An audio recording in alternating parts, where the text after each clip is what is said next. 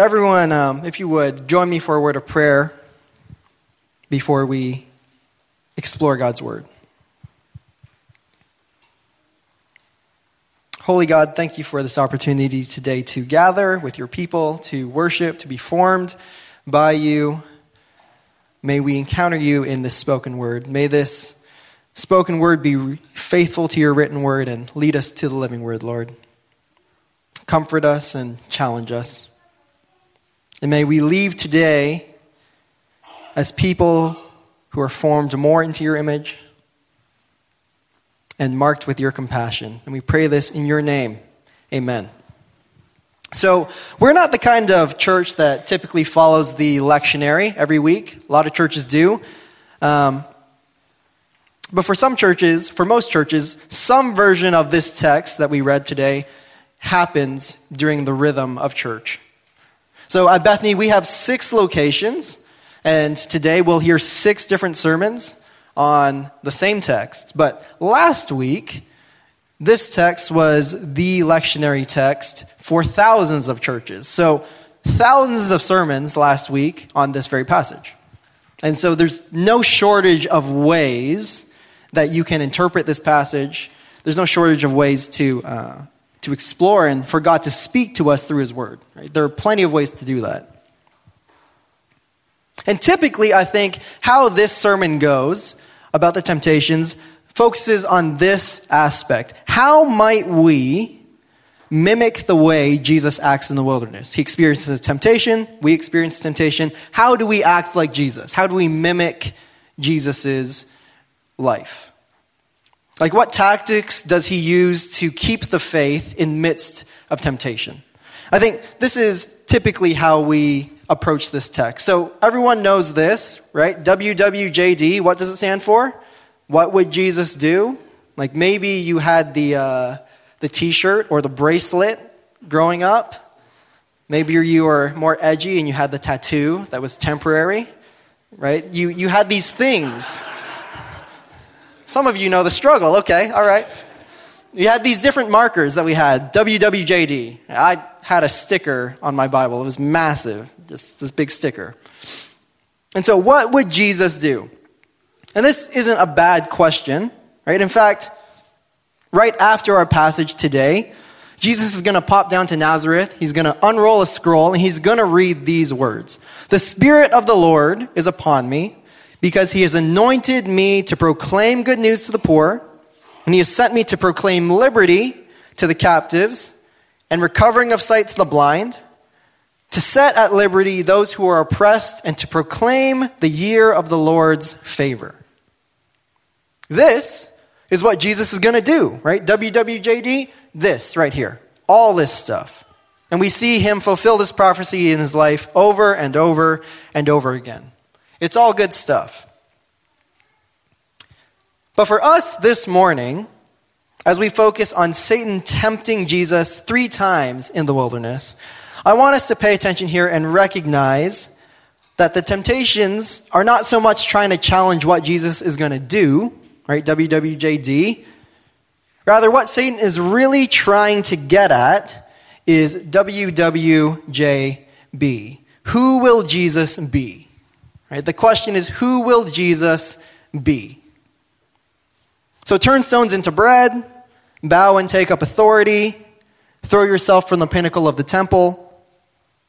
In the ways that we're reading today, all these temptations are trying to cause Jesus to assume an identity that is not his.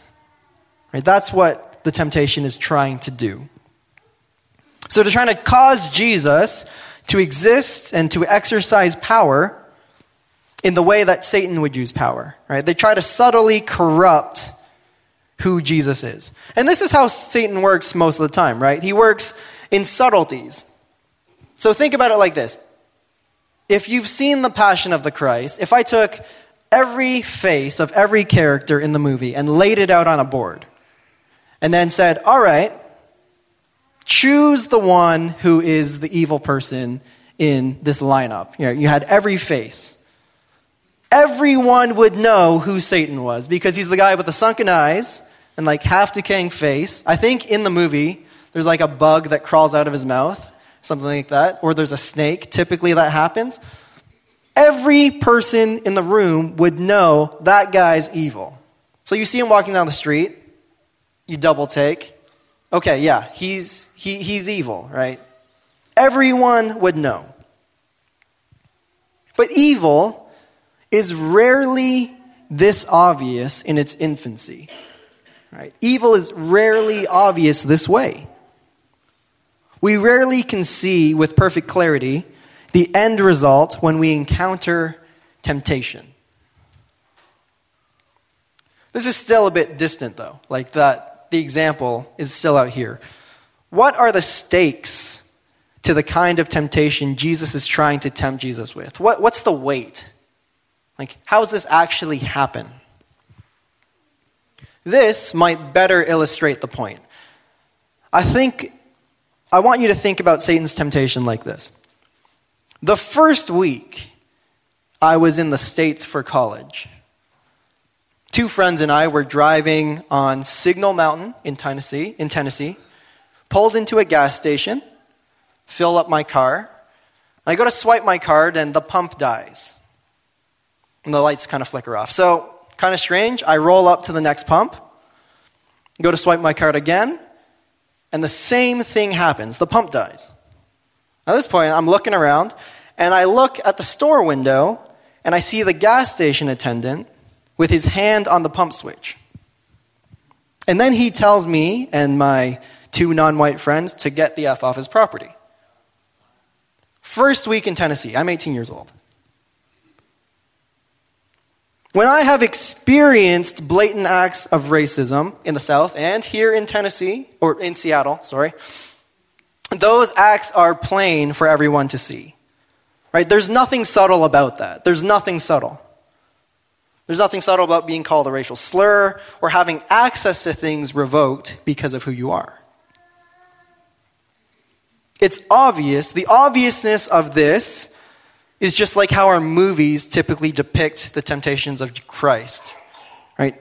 And, and everyone, Everyone knows that the guy with the rotting face is the devil. Everyone knows that you shouldn't do that. That's not a way to treat someone. Right, we deceive ourselves, though, when we think that temptation manifests itself in such obvious ways in our day to day lives. We deceive ourselves when we think it's that obvious. Instead, the devil is much more slick. Temptation works more like microaggressions than blatant aggressions. So maybe you've heard this term, microaggression, microaggressions, small, seemingly inconsequential acts that serve to emphasize otherness based on a lie, the lie of white supremacy. And these are the things that actually bother me more than blatant acts of racism. Right? You, can, you can count and discount one act that's just so obvious, but other ones that are they? Are they not? That's more like how temptation manifests in our lives. So this happened to Abby and I when we were in Seattle, here. Abby and I went on a double date with another multiracial couple, and when the check came out, they were split along racial lines. Right? In an innocent mistake on the server's part when we spent the whole meal together, so maybe, could be. But the assumption that makes this mistake possible is the thing that carries the weight. Like, that's the thing that really carries the weight. That's the painful part. So I'm pretty sure that the waiter would be horrified. Like, they, they didn't know. They'd be horrified if they realized what had just happened. But this is more often, again, how Satan works in the subtlety, the subtlety at work, in our unconscious, in our naivety. So here, the seeds of racism below the surface are affecting the topography of our everyday lives. Again, it's pretty easy to deal with like a blatant thing here. It's much more difficult to deal with offenses that directly affect who you are, but then go unnoticed. So if someone says to a person of color, aren't you being a little sensitive here, right? Or that's only racist because you're making it racist. This is more akin to how Satan works in our lives. Through subtleties that deform our ability to see others and ourselves as God sees us. This is how temptation works. This is how sin works. It's not really about transgress- transgressing a do or don't list. That's what was taught to me. Sin is this, so you stay on this side of the ledger, you're good. Like never cross over. That's what you that's what sin is. That's how you live sinlessly. But then you look at Paul and he says by the letter of the law, he was blameless. Sin is really like an infection that corrupts us so that we're unable to recognize God's image and likeness in the world around us. It causes us to act in ways that are unbecoming of God. So, this is more often than not how Satan chooses to tempt us. Right? Satan doesn't need to convince white people to get a white power tattoo. He doesn't need to do that. He doesn't need to have you join a white supremacist group to infect with the disease of perpetuating racism, right? Joining the privilege and power. But he also doesn't need to convince people of color to respond to racism with extreme violence and think that justice by any means is godly. Instead, all Satan has to do is have white people see other people as weird or other, alien, foreign, invaders, and the seeds of dehumanization are there. And that's what makes the system possible.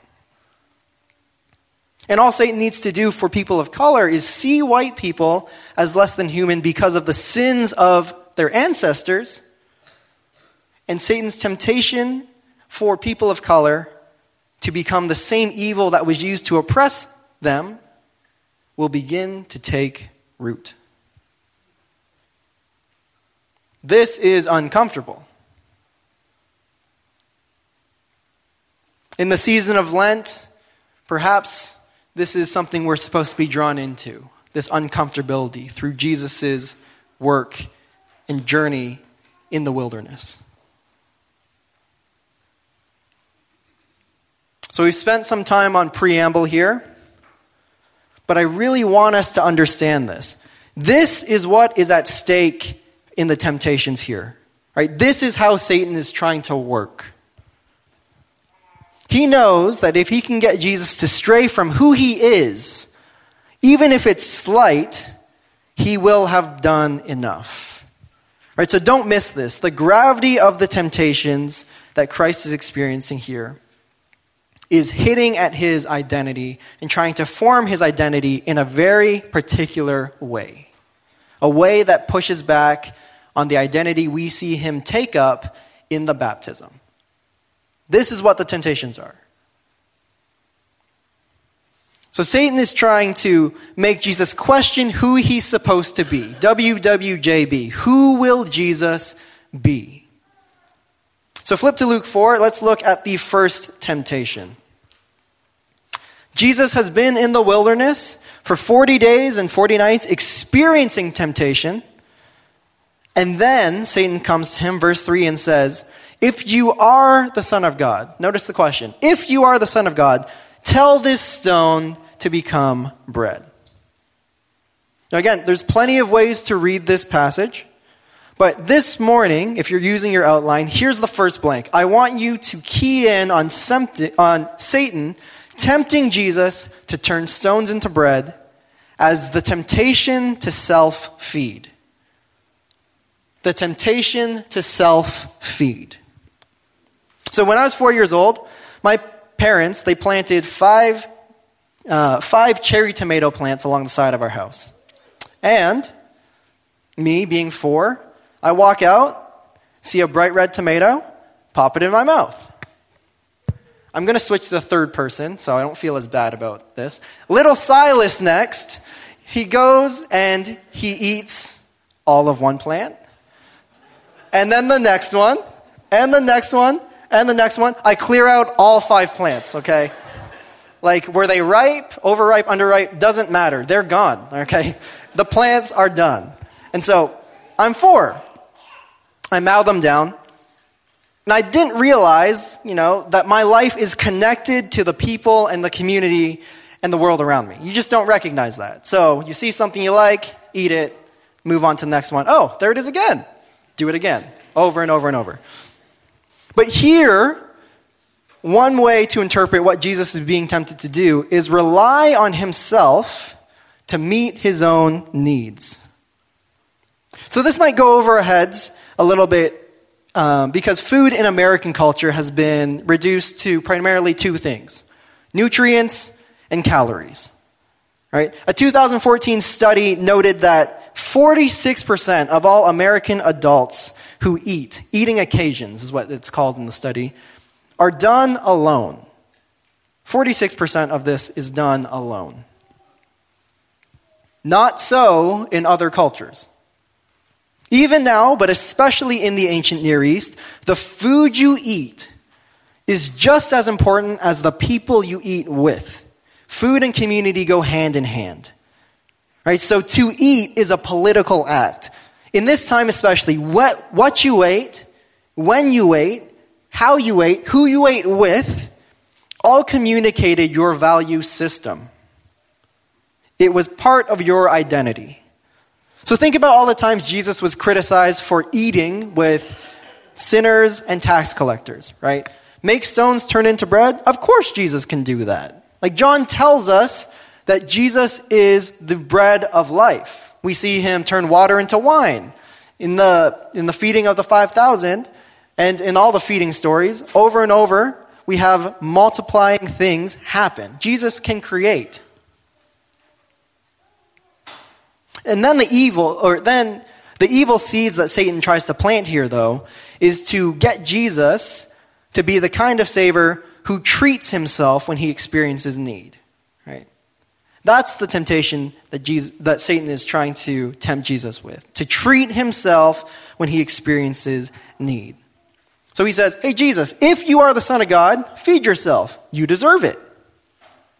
You see, if Satan can convince Jesus to shift his focus from others to himself, to respond to his, to his own needs, even though no one is around, when that seed grows and Jesus finds himself in the Garden of Gethsemane later on and wants to let this cup pass from me, the precedent has already been set if he has fallen to this temptation. So feed yourself now. Pass on the cup later.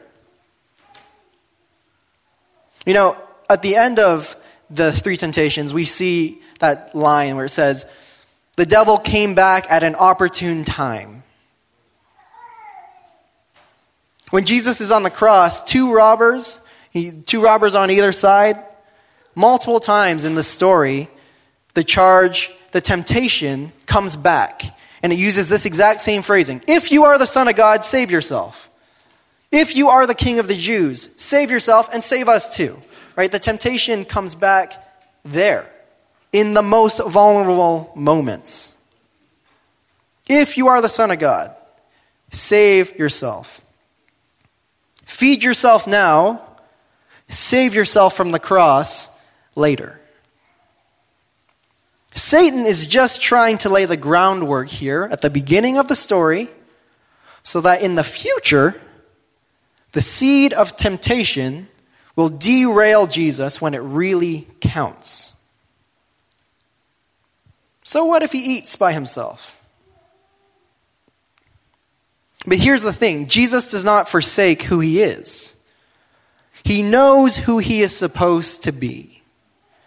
He knows who his Father is. He lives and embodies the perfect communion between the Father, the Son, and the Spirit.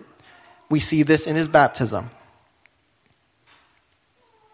So when Jesus responds then by quoting Deuteronomy 8, Luke only has it to say, Humanity does not live by bread alone. It cuts out the rest of the verse. Some of the other gospels include the rest. It says, Humanity does, humanity does not live by bread alone, but by every word that comes from the mouth of the Lord. Jesus knows that that same mouth was the mouth that spoke the world into existence out of nothing. That's what he knows.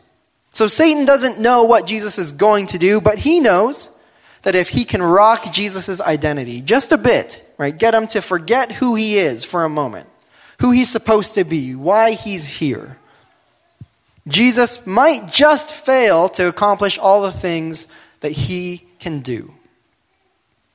And so here we see Satan tempting Jesus with the temptation to be a self feeder, to the neglect of others in his future.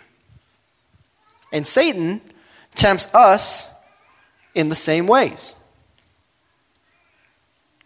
When it comes to the temptation to self feed, Satan tempts Christians to forget that we are created to be in community.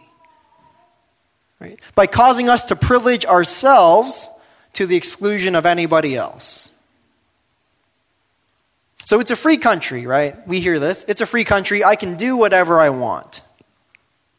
When we think about freedom, we normally talk about it in ways that uphold individualism as primary, especially in the West.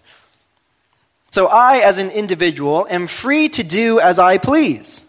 Like we're all free, we're all free from all responsibility, especially from all responsibility from our neighbors. Like they can do them, but I'm going to do me, right? This is what freedom is the ability to do me as we define it in our culture.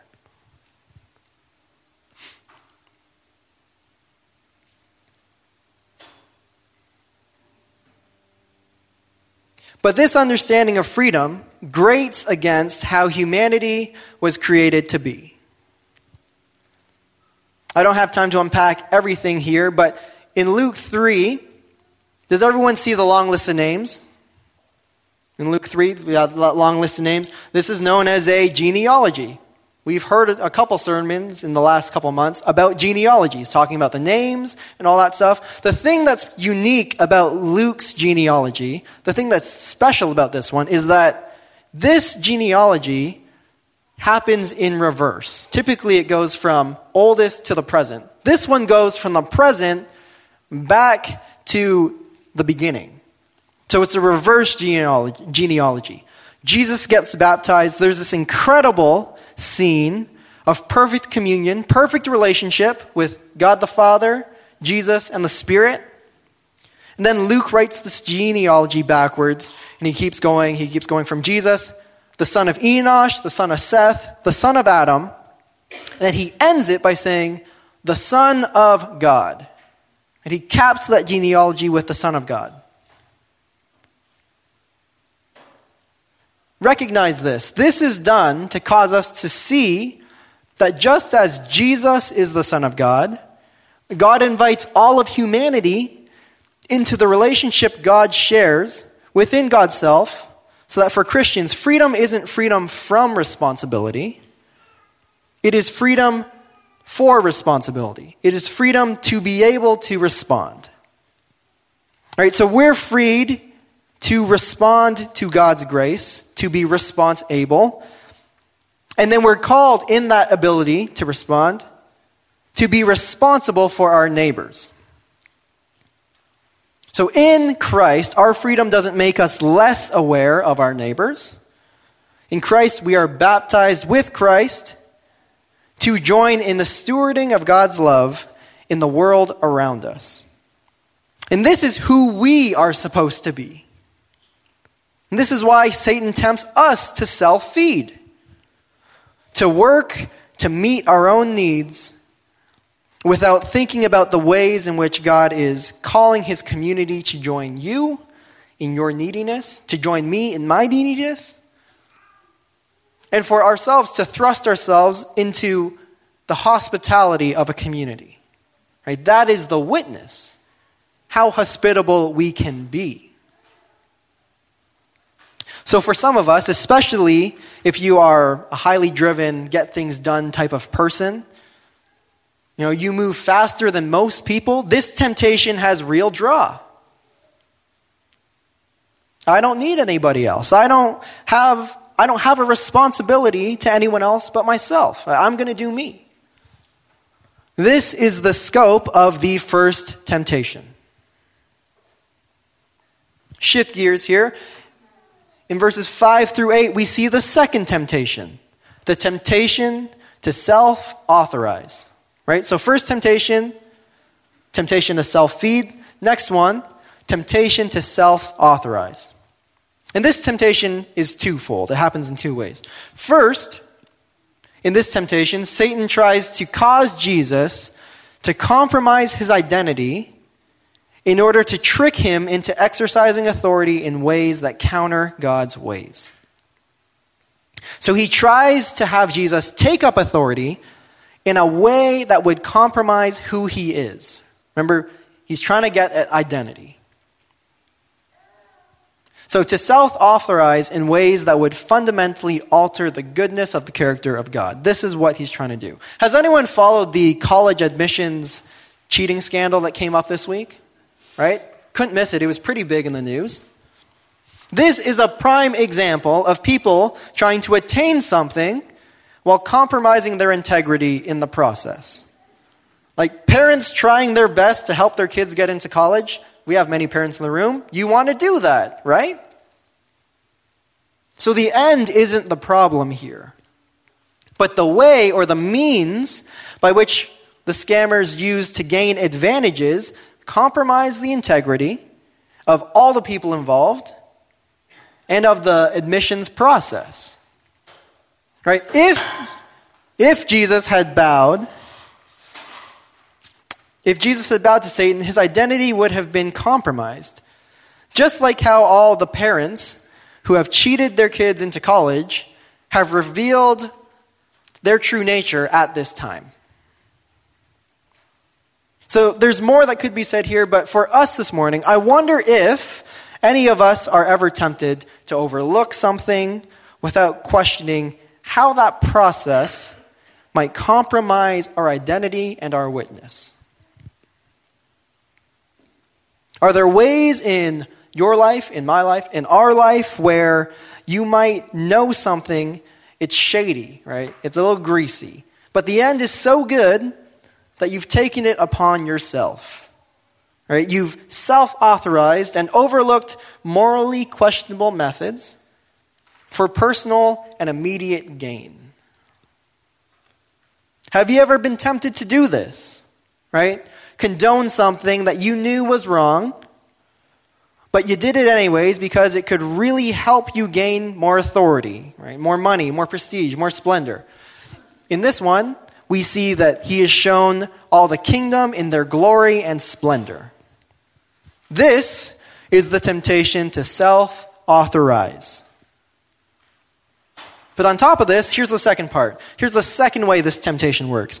And that's seen in the person of Satan. Don't miss that Satan has claimed authority over the world and is trying to pass off that authority on Jesus as if it's real. He's a fraud. He's, fr- he's, he's posturing here. He's posturing to Jesus in this moment. So, in this temptation, we see what happens when the temptation to self authorize gets played out to its logical conclusion. If you succumb to the temptation to self authorize, it might start small. We know this is Satan's MO typically. But eventually, you can get to the place where you become so confident in your view of the world, right? You become so confident in your ability to be the authority in your life, which then ebbs into the authority over everyone else's life.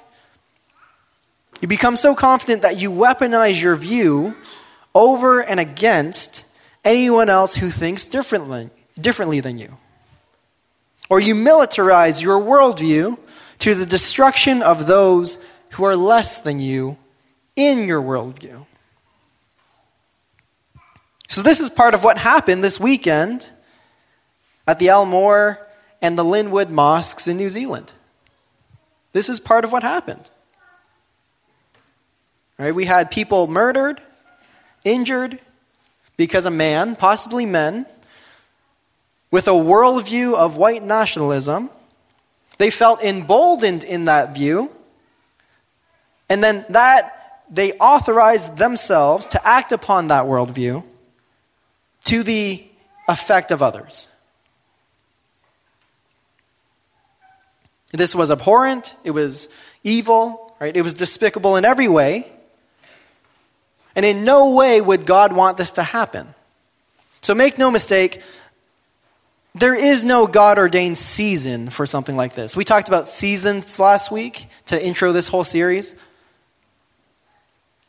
There is no God ordained season for something like this. In Ecclesiastes from last week, we see that there's a season to kill, but that killing is not the killing of others, it's the killing of ourselves for others.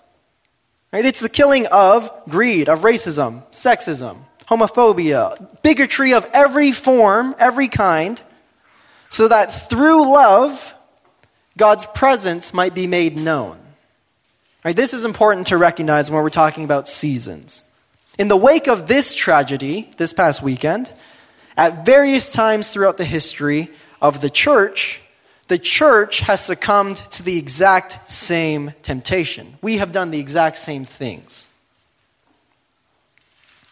to impart a Christian worldview on the world in ways that are counter to the gospel.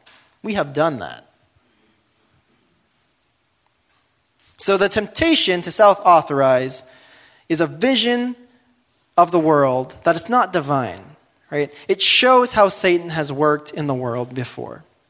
In the slaveholding South, in the American South, one of the justifications for slavery was that on Sundays they had church.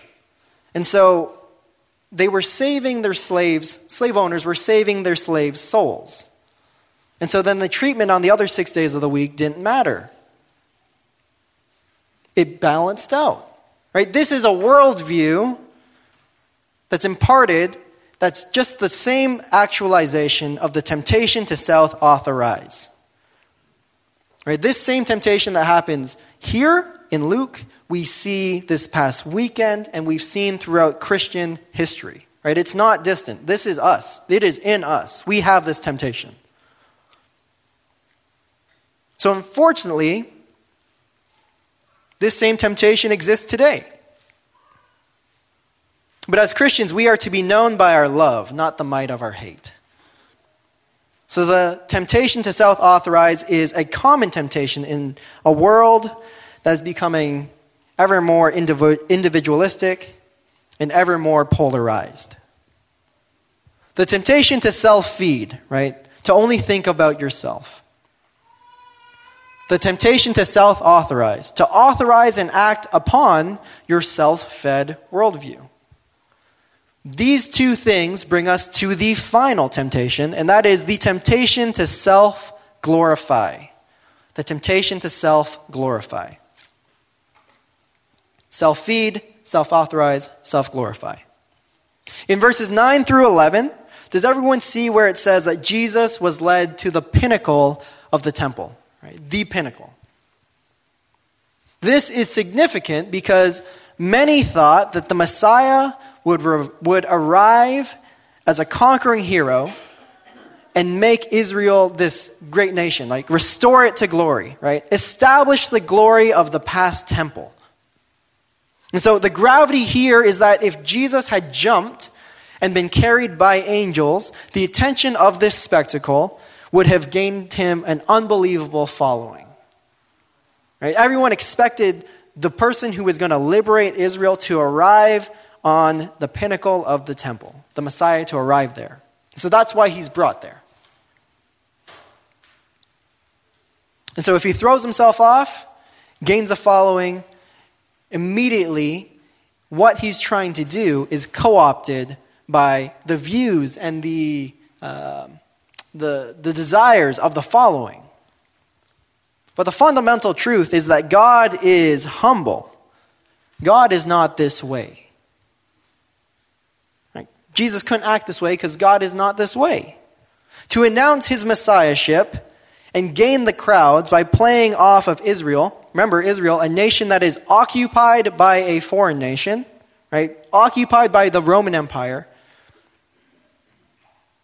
By playing off their fears, this would have given Jesus a glory that is actually just coming from the temptation to self feed and self authorize. Right? It's not the glory he's meant to take up. So Jesus knew that the ways that people came to know him mattered. And it mattered to how people then would come to know the people of God. In my Pentecostal upbringing, we spent a lot of time seeking after the gifts of God, right? Lots of gifts language. And we'd oftentimes forget to recognize or seek the gifter of those gifts. If Jesus had succumbed to the temptation to self glorify, people may have followed him, but the substance of that following, the substance of their following, would have been for the wrong reasons. So, no, instead, Jesus is humble. Not in the sense that Jesus thinks less of himself, right? He doesn't diminish himself. God is humble in the sense that God's disposition to think of himself is to think of himself less. Right? He doesn't think less of himself, he thinks of himself less. So, one of my favorite theologians puts it this way God cares so much about humanity that God would rather not be God than be God without us. God would rather not be God than be God without us. So when we see Jesus come in the incarnation, and we see Jesus arrive, take on the fullness of humanity, the fullness of God, God gives up perfect communion with God just so that we might be brought into that communion by God. The temptation to self glorify, this is what Satan is trying to disrupt through the temptations. Are there ways that you have felt tempted to act in such a way that might get you attention and glory at the cost of who you have been created to be? Right? At the cost of who you've been created to be. The temptation to self glorify. This is the final temptation that Christ faces in the wilderness. So the temptation to self feed, the temptation to self authorize, the temptation to self glorify.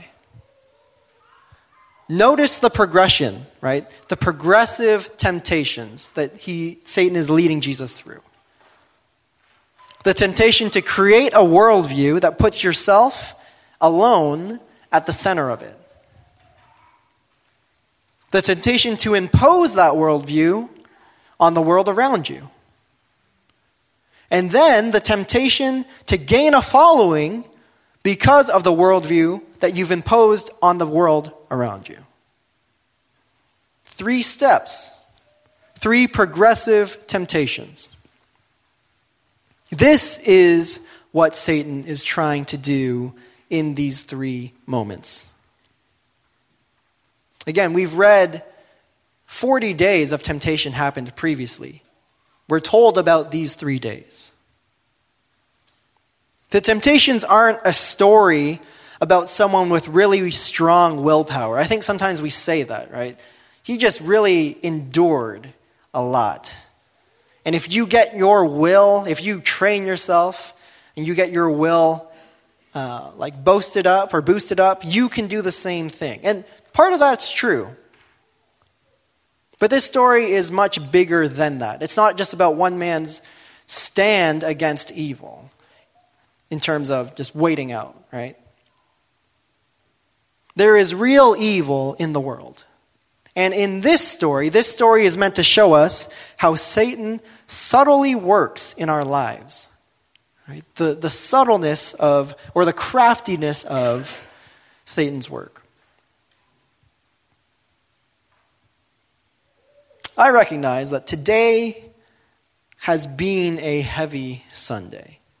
Both in terms of concepts, we've gone through a lot, but also in terms of content and also the, the weight of the things we've talked about. Like we've covered a lot. And we don't do this often, but this morning, as we respond, I'd like you to group yourselves into groups of two, three, four, just small enough and share if there is a temptation that resonates most with you in your current season,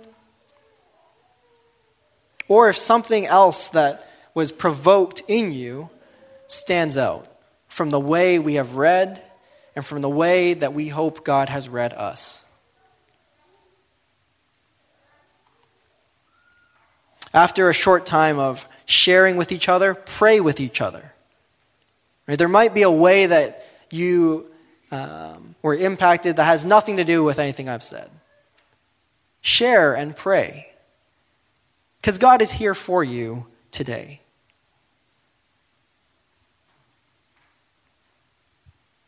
And also, if the evil manifested by Satan's temptations this weekend in New Zealand are heavy on your heart, share and pray.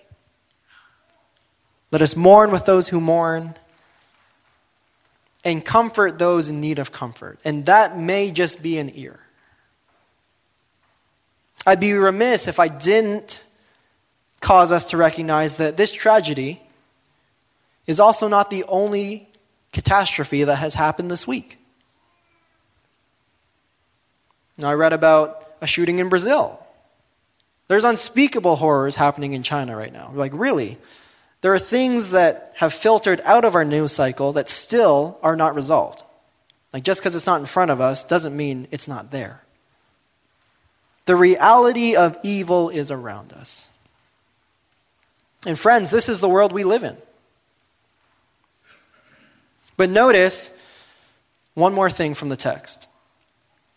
Jesus is baptized. It says he's full of the Holy Spirit and he is led into the wilderness. He endures the temptation. And the last verse here, we included, verse 14, is he goes to Galilee and he is still full of the Holy Spirit. The empowerment of God in our lives, the Spirit of God with us in our lives, happens in the wilderness, and it happens as we are in our daily lives grinding, as we're in Nazareth, as we're in Galilee, as we're in the wilderness, and as we are born in baptism. God is with us through all of the seasons. And so, friends, obey the Lord. And let's respond to the Lord in prayer. If you would like prayer specific with, um, with Joni and Kurt over here in the corner, there's, you don't have to do the group thing. Uh, but I encourage you, share your life, at least some of your life, with others this morning. Let us, let us be Let's be the body of Christ to each other. Let's be the church that God calls us to be. We'll pray and then we'll, um, we'll close. I'll pray for us and then we'll break off. God, thank you for this day. And may your word read us.